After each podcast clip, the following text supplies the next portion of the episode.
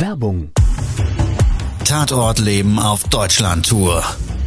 Eine einzigartige Show, perfekt für alle True Crime Fans. Erlebe echte Tatortgeschichten, spannend erzählt von Marcel Engel, Deutschlands bekanntester Tatortreiniger.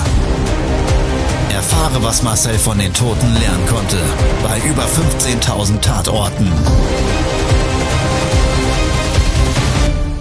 Tatort Leben live, auch in deiner Nähe. Jetzt Tickets sichern.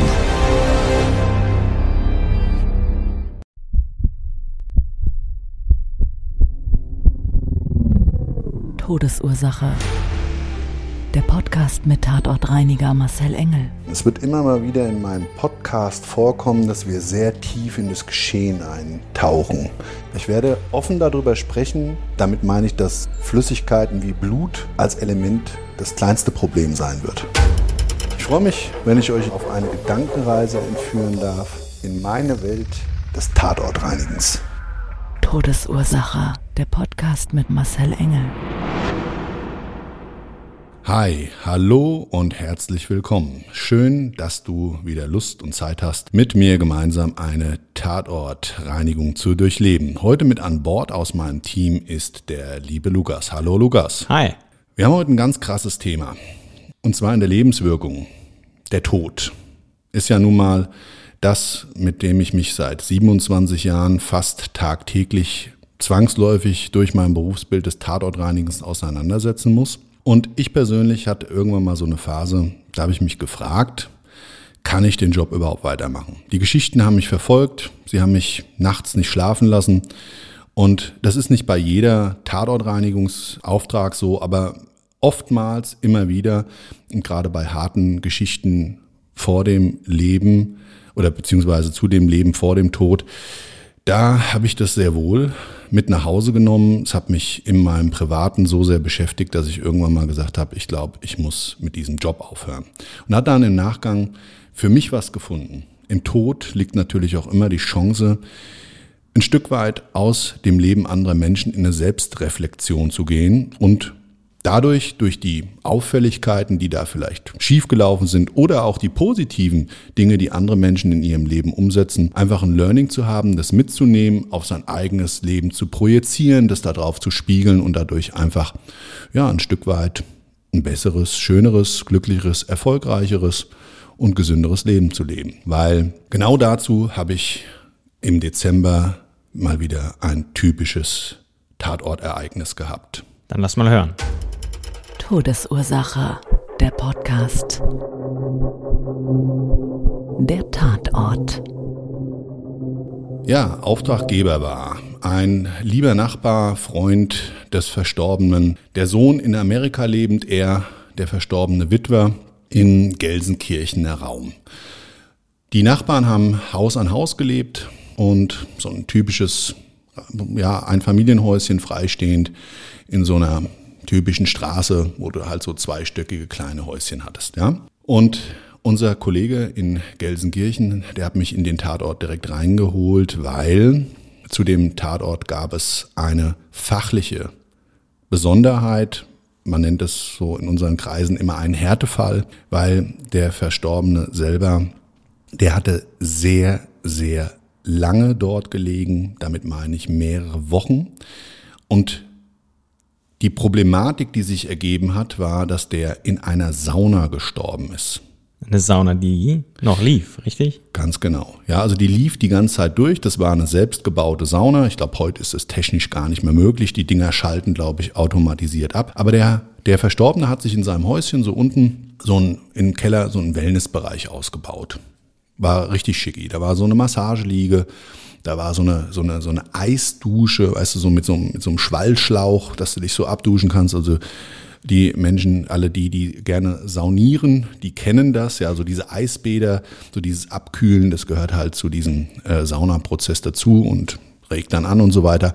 Und der hatte sich das da unten alles richtig schicki eingerichtet. So richtig wie in so einem, so einem typischen Wellness-Tempel. Richtig toll. Der Nachteil war halt, dass technisch diese Sauna nicht abgeschaltet hat. Und ja, er selber ist, hat sich dann später ergeben, das haben wir alles nach dem Auftrag erfahren, durch einen Herzinfarkt gestorben. Und jetzt darf man sich das so vorstellen. Also das war eine kleine Sauna für insgesamt vier Personen, würde ich mal sagen, ausgelegt. Und die hatte so zwei Ebenen, also so zwei Sitzbankebenen und auch da wieder alle die Sauna machen. Und für die, die es nicht kennen, erkläre ich es halt mal. Du hast halt so diese unterschiedlichen Zonen. Ja, wenn du so einen Aufguss machst und fängst dann da an, so diesen Aufguss auf den heißen Lavastein zu verteilen, dann hast du halt unterschiedliche Hitzezonen. Warum? Natürlich heiße Luft. Die dringt nach oben und wenn die dann feuchtigkeitsangesättigt ist, dann transportiert die die Wärme auf der Haut halt viel, viel extremer, gerade in den oberen Sitzbankbereichen. Also das ist so für die Hardcore-Saunierer. Ja, 100 Grad Sauna, frischer Aufguss, ab nach oben, 30 Minuten durchschwitzen. Also das war auf jeden Fall so seine Sauna und er hat auf der oberen Ebene, auf dieser Sitzbank, hat er gelegen und ist dort gestorben in der Sauna und Sauna ist durchgelaufen und dadurch gab es halt einen massiven Flüssigkeitsverlust. Also nicht nur, dass er in der Sauna gestorben ist, die die ganze Zeit gelaufen ist, sondern er ist auch noch an dem heißesten Punkt der Sauna gestorben. Ganz genau, ja. Gut, es relativiert sich dann irgendwann, weil natürlich, wenn die Luft selber die Hitzetemperatur, das, also irgendwann überschlägt sich das ja in dem gesamten Raum, der hat ja nur eine gewisse Größe. Aber absolut richtig und die Sauna war auch auf Vollgas eingestellt. Ja, also was auch immer dann so eine kleine Haussauna da mit dem äh, möglichen Stromquellen hergibt, das weiß ich alles nicht. Aber die war halt auf Vollgas eingestellt und dementsprechend mit dem höchstmöglichen Hitzepunkt. Und ich glaube auch bei so Haussaunen liegt es bei mindestens 70, 80 Grad. Da geht's also trotzdem so vom Hitzegrad her richtig rund. Dann ist das wirklich so, als würdest du ein Hähnchen in den Backofen legen mhm. und lässt das halt da zwei Wochen liegen. Mhm. Bei Vollgas. 180 Grad, Gut, das ist jetzt natürlich noch eine andere Temperatur, aber es ist wirklich so, der Verwesungsprozess ist komplett anders wie im Standard normalerweise bei Leichenfunden an der frischen Luft oder an der normalen Raumluft. Das ist schon mal der, der eine Unterschied. Und der andere ist natürlich auch, die Liegedauer ist dann einfach durch die Umgebungstemperatur der Multiplikator für den Verwesungsprozess. Mhm. Da geht es einfach in anderer Form voran. Und sehen wir immer wieder, es ist nicht der erste Leichenfund in einer Sauna von mir gewesen. Ich hatte schon Dutzende. Der hat mich aber auch persönlich wieder mal ganz schön gefordert, weil auch da wieder das, das ähm, Körpervolumen, ich nenne es ja immer klar und deutlich, die Biomasse des Verstorbenen ist natürlich ganz ausschlaggebend dafür, was wir im Nachgang für einen Reinigungsaufwand haben je mehr Flüssigkeit der Verstorbene verlieren kann, je mehr dringt ins Bauwerk ein und je mehr Sauerei gibt es und je mehr Arbeit haben wir am Ende vom Tag. Nachdem der Auftraggeber da mit meinem Tatortreiniger in Gelsenkirchen vor Ort war, ähm, hat der dann ganz aufgeregt angerufen, hat mich um Hilfe gebeten. Die habe ich ihm dann auch gewährt und wir haben dann auch mit einem Team zusammen vor Ort dort den Tatort gereinigt. Todesursache, der Podcast. Das Opfer.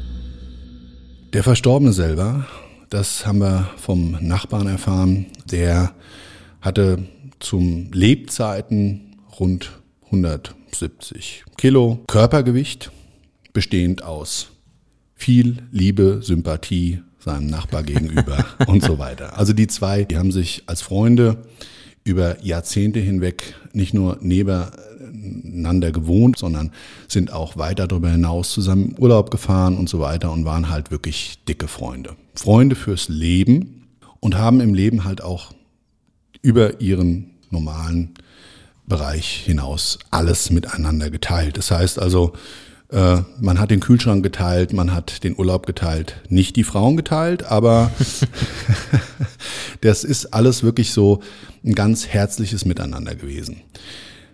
Der Verstorbene selber, hm, der hatte einen Sohn, der in den USA gelebt hat und immer mal wieder war er aber auch so, ja, nach dem Tod seiner Frau unterwegs in Deutschland und dann auch mal ohne Absprache, weil das war so einer, der ist spontan raus. Also wenn ihm die Decke auf den Kopf gefallen ist, dann ist er halt los in die weite Welt und die hatten beide so kleine Camper, so Wohnmobile. Ja, und dann war es für den Nachbarn und Freund auch nicht verwunderlich, dass er halt sich eine Zeit lang nicht direkt gemeldet hat. Wie gesagt, das gab es in den 35 Jahren der intensiven Freundschaft immer mal wieder. So die Auszeit und das hat ihn erstmal nicht nachdenklich gestimmt. Aber es ging die zweite, die dritte und die vierte Woche ohne Kontakt und mit einem überlaufenden Briefkasten so ineinander über und das war auch ungewöhnlich, weil der hat immer noch eine Bekannte gehabt, die hat dann so ein bisschen auch zusätzlich sich um den Haushalt gekümmert, auch wenn er nicht da war. Das heißt, ein bisschen in den Garten geschaut. Gut, musste im Dezember nicht, weil da wächst nichts großartig, glaube ich. Hat aber auch nach der Post geschaut und nach so verschiedenen Befindlichkeiten. Und ähm, mit der hat er wohl ganz auch äh, intensives Verhältnis gehabt und die kannten sich auch alle untereinander. Naja, also auf jeden Fall kam das dann so, dass er sich aber doch Gedanken gemacht hat. Hat die angerufen, hat gesagt, sag mal, hast du denn was von Punkt, Punkt, Punkt gehört? Auf jeden Fall haben die sich dann abgesprochen. Sie hat auch nichts von ihm gehört, hat sich auch schon ein bisschen Sorgen gemacht, dass sie gemeinsam wohl mal da in die Wohnung oder ins Haus beziehungsweise reingehen. Er hat dann gesagt, das macht er dann jetzt gleich. So, die konnte nicht, also hat er sich dann ein Herz gegriffen, hat aufgeschlossen dem ist dann gleich wirklich dieser, dieser extreme Verwesungsgeruch auffällig geworden. Er kannte das zwar nicht, aber hat dann äh, im Haus gesucht und im Endeffekt dann im Keller hat er dann seinen Nachbarn und lieben Lebensfreund tot in der Sauna gefunden. Und an der Stelle möchte ich mal eins klar sagen. Wir als Tatortreiniger, wir haben ja, da so eine zweigespaltene Welt. Das heißt, du siehst, wenn du eine Türöffnung machst auf eine Leichenverdachtsöffnung hin, siehst du manchmal den Leichnam und kriegst dann auch im Nachgang noch den Auftrag, das zu beräumen. Und was so relevant dabei ist, wenn du den Toten siehst als Biomasse, Bestatter, ich weiß gar nicht, wie die das für sich machen, ja, und die Forensiker, keine Ahnung, I don't know ja, die ähm, äh, Leichenbeschauer, das, ich habe keine Ahnung, wie die das machen. Ja, also, aber für uns ist es so, wir haben ja normalerweise mit dem Toten, mit dem Leichnam, außer die Tatortreiniger unter uns, die auch Notöffnungen machen, haben die ja nichts zu tun. Das heißt, du hast nur die Biomasse und siehst dann vielleicht mal ein Foto an der Wand, das ist noch Jahre her und kannst da eigentlich nicht weiter groß eine Brücke zu bilden zu dem, was da tatsächlich geschehen ist. Also du kriegst die Story im Nachgang noch erzählt von den mhm. Nachbarn oder so und nimmst es dann mit. Das ist ja das, was ich immer so schwierig finde. Ja, also wenn du dann Lebensgeschichten mitnimmst und dann eben nicht schlafen kannst, weil du denkst, ach du meine Güte, das mhm. ist ja echt wieder ein tragisches Ereignis. Oder manchmal gibt's auch, ja, hört es jetzt komisch an, auch lustige Ereignisse, ja werde ich auch vielleicht nochmal einen Podcast zu machen zu dem einen oder anderen Fall. Die waren also nicht nur kurios, sondern haben natürlich nicht zwangsläufig mit Tod zu tun, aber waren eigentlich sehr, sehr amüsant. Naja, auf jeden Fall ich schweife gerade ein bisschen ab. Also dieses Bildnis des Toten, darum ging es ja. Dieses Bildnis des Toten, wenn du als Freund, Nachbar, Verwandter einen Menschen, den du gekannt, geliebt hast oder oder und für den auch eine, mit dem eine nähere ähm, Bindung hattest, dann siehst du da den Leichnam. Darf man sich ja nicht so vorstellen, so ein bisschen pseudoromantisch, dass der dann aussieht, als wäre er vielleicht tot, aber halt noch so äußerlich eigentlich wie zu Lebzeiten. Mhm. Es ist nämlich meistens gerade in solchen Fällen so, dass du das wirklich grausame, unserer Biologie dann siehst, wenn die Menschen zerfallen und verwesen. Und das ist schon teilweise wirklich dann echt krass. Und jetzt stell dir mal vor, du bist Freund, gehst da runter in den Keller und auf einmal siehst du einen Mensch, den du vor deinem inneren Auge noch das letzte Bildnis vielleicht, wo du ihn lebend gesehen hast oder mit irgendeiner Erinnerung, in denen du da runter in den Keller gehst, öffnest die Saunatür und siehst auf einmal so einen ganz krass verwest, schwärzlich gefärbten Leichnam, stehst wissentlich dessen mit deinen Crocs, hat er mir so erzählt, in der Leichenflüssigkeit und er konnte trotzdem nicht drumherum, also sich wirklich Klarheit zu verschaffen, obwohl ihm schon klar war, wie er die Tür des Kellers geöffnet hat und das Licht der Sauna noch an war und die auch noch lief und die Soße auf dem Boden schon so ein Spiegelbild der Lampe wieder gezeigt hat und so weiter. Und du machst dann auf und hast auch den inneren Spannungsbogen. Auf einmal, bam, siehst du da so eine Backpflaume. Richtig krasses Bild, verzerrte Gesichtszüge, der Leichnam zusammengefallen und der Arm runterhängend von dieser Ebene. Genauso war das auch, weil wir haben ja nicht nur mit ihm gesprochen, sondern natürlich auch in der Sauna, die wir dann rausgerissen haben aus dem Keller, die konnte man nicht retten, die musste komplett entsorgt werden, haben wir das natürlich auch alles gesehen. Also wir haben ja gesehen, wie der Leichnam dort mhm. gelegen hat und welches Bildnis sich für ihn gezeigt haben muss. Und er hat mir das auch genauso umschrieben. Das war natürlich so eine Nummer, da habe ich mir gedacht, also wow, Gott sei Dank ist mir persönlich für meinen Freundes-, Bekanntes, Bekanntenkreis bis dato erspart geblieben. Ich habe zwar Menschen bis zum Tod begleitet, aber ich habe noch nie jemanden als V-Leichenfund finden müssen. Wird wahrscheinlich auch nie passieren, weil zu den Menschen, die mein soziales Umfeld darstellen, rege ich und hege ich ständigen Kontakt. Also ja, der Leichenfund selber war technisch sowie vom fachlichen her extrem fordernd. Es musste nämlich anhand des Flüssigkeitsverlustes des Erheblichen der gesamte Boden rausgestemmt werden. Ja, das war ein Estrich, der war in der zweiten Schicht, also in dieser Dämmschicht, das ist ja so ein Sandwichaufbau, war der komplett flüssigkeitskontaminiert durch die Leichenflüssigkeit. Auf dem Boden selber, das war so ein gefliester Boden, konntest du aber auch überall so ganz leicht benetzt diese Leichenflüssigkeit sehen. Und was erschwerend hinzugekommen ist, nachdem der Nachbar seinen Freund dort tot gefunden hat, ist natürlich auch das gesamte Behördliche angelaufen. Das heißt, man hat ähm, eine Ermittlungsbehörde nochmal vorbeigeschickt. Es kam der Bestatter und ähm, in dem Fall war es, glaube ich, sogar so, dass, weiß ich jetzt nicht genau warum, aber ich habe es nur vom Nachbarn gehört, war auch die Feuerwehr noch da. Ob das jetzt damit zusammenhing, dass der auch ein engagierter hm, Feuerwehrmann früher war, I don't know.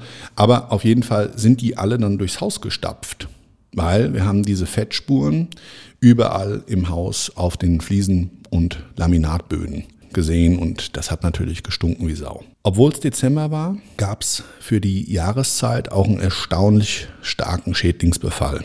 Ja, also Maden sind dort auch überall rumgekrochen, was die Arbeit auch nicht unbedingt immer erleichtert, weil, weiß vielleicht nicht jeder, aber die Maden sind kriechfähig. Also die können auch ohne Probleme in die Vertikale die Wand hochkrabbeln und das, was so ein bisschen ätzend für die Tatortreiniger dabei ist, dass die eben bei diesem Hochkrabbeln der Wände ja diese Leichenflüssigkeit wie so ein Gewitterblitz hinter sich herziehen und das sieht dann auch wirklich immer so aus. Das wusste ich auch noch nicht. Oder ich, ich vergleiche das immer wie so ein Korallenschwamm. Da gibt's ja auch so ganz tolle Korallen, die so, so ganz fein verästelt, äh, äh so mit von so einem Stamm ausgehend sich so breit fächern. Und das haben wir an einer Wand da auch wieder so festgestellt. Also dann hast du natürlich echt einen, einen ganz derben Reinigungsaufwand. Jetzt war der noch ein bisschen fettleibig. Das hat dann auch noch sein Übriges mit sich gebracht. Also der Boden musste rausgestemmt werden. Die Sauna haben wir dann Stück für Stück klein geschnitten und haben die verpackt und auch diese komplett entfernt. Ja, im Grunde genommen war in dem Aufgabenbereich wirklich viel beim Leichenfundort selber zu entkernen. Das gesamte Haus durch die Kontaminierung der Hilfskräfte und der Behörden war leider auch kontaminiert und dementsprechend abzureinigen. Und das war gesamteinheitlich auf die Fläche gesehen dann auch mit mehreren Mann schon eine kleine Herkulesaufgabe. Ja, weil irgendwie ständig und stetig ist wieder nochmal so eine ja, Nuance des Leichengeruchs durchgedrungen.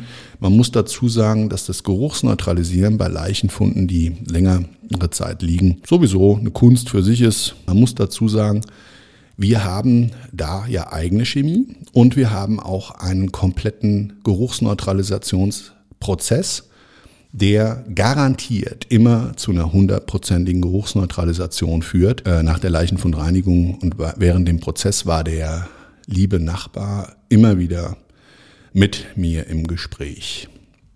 Und ich kann noch mal an der Stelle sagen, der war fix und fertig. Lieber Freund wurde ihm genommen. Er selber hat sich Vorwürfe gemacht, warum er nicht viel früher geschaut hat. Und ich sage es jetzt mal so, bin kein Arzt. Ich kenne auch nicht wirklich den Werdegang des Versterbens seines, seines Freundes, aber äh, ich glaube, solche Vorwürfe sind völlig äh, fehl am Platze an der Stelle. Das habe ich ihm auch gesagt. Ähm, das so ist, muss man einfach in aller Härte ausdrücken, so ist halt das Leben. Solche, solche, wir haben alle eine meines Erachtens nach vorbestimmte Zeit, bei dem einen mehr, bei dem anderen weniger. Da ist eben der Punkt, dass eines ganz wichtig ist, man muss sich so ein bisschen natürlich für seinen weiteren Lebensweg als derjenige, der übrig bleibt, in dem Fall eher als Freund, muss man sich ja trotzdem auch in Verbindung mit einem geliebten Mensch, den man verloren hat, trotzdem weiterleben, mit dieser Last des Verlustes umgehen. Und da möchte ich genau dieses schwierige, ich weiß, extrem schwierige Mindset absetzen. Was kann man denn Positives aus dem Tod eines Menschen mitnehmen? Gerade dann, wenn man ihn geliebt hat und er einfach nur fehlt in einem Leben, das man weiterlebt. Und ich glaube, es gibt zwei Dinge, die man bei sowas berücksichtigen könnte.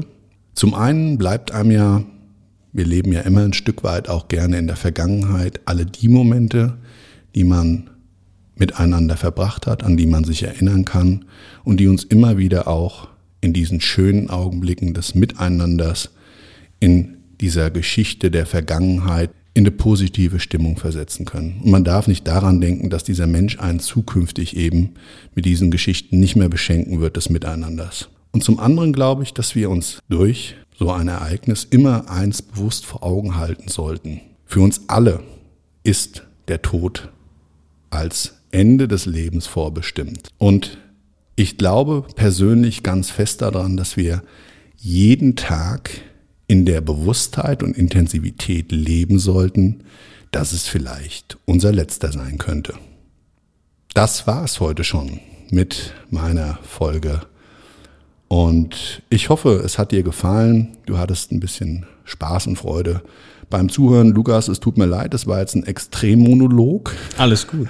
Ich höre da auch gerne äh, gespannt zu. Ich mein. Aber ähm, ja, ich glaube, es gab jetzt auch ähm, an der Stelle vielen Dank nochmal, Lukas, dass du dabei warst. Klar. Für mich so ein bisschen die Unterstützung, weil es sind manchmal schon harte Themen und die berühren mich selber immer sehr. Und ich muss auch immer aufpassen, dass ich nicht ein Schippchen mache. Ähm, und meine Stimme nicht äh, äh, entgleitet, weil ich wirklich in der Gefühlsebene bei den Menschen bin und das ist genau das, warum ich Tatortreiniger mit Leib und Seele bin.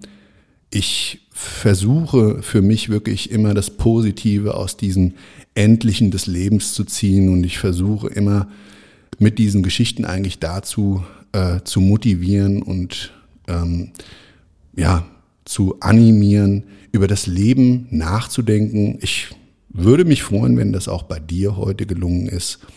Und ja, wenn es dir gefallen hat, gerne abonniere meinen Kanal. Wir sind bei Instagram und Facebook natürlich auch zu finden, Marcel Engel. Und wir haben, wenn du Bilder zu den Tatorten sehen möchtest, auch einen YouTube-Channel, Marcel Engel, der Tatortreiniger. Da haben wir das eine oder andere Format, auf deren Basis du auch gerne visualisieren kannst über das, was ich rede. Dir eine restliche schöne Woche und bis dahin, bis nächstes Mal. Ciao. Ciao. Das war's schon mit der neuen Folge von Todesursache, der Podcast mit Marcel Engel, Kopf einer eigenen Spezialreinheit und Tatortreiniger bei mehr als 12.000 Orten auf der ganzen Welt. Was kann Marcel für dich bereinigen? Jederzeit. Weltweit. Melde dich oder klick dich einfach mal durch auf marcelengel.com. Empathisch, tiefgründig, ehrlich. Todesursache lässt dich garantiert nicht kalt. Seid dabei. Ich freue mich. Abonniere die Staffel und du kommst für keine Folge zu spät.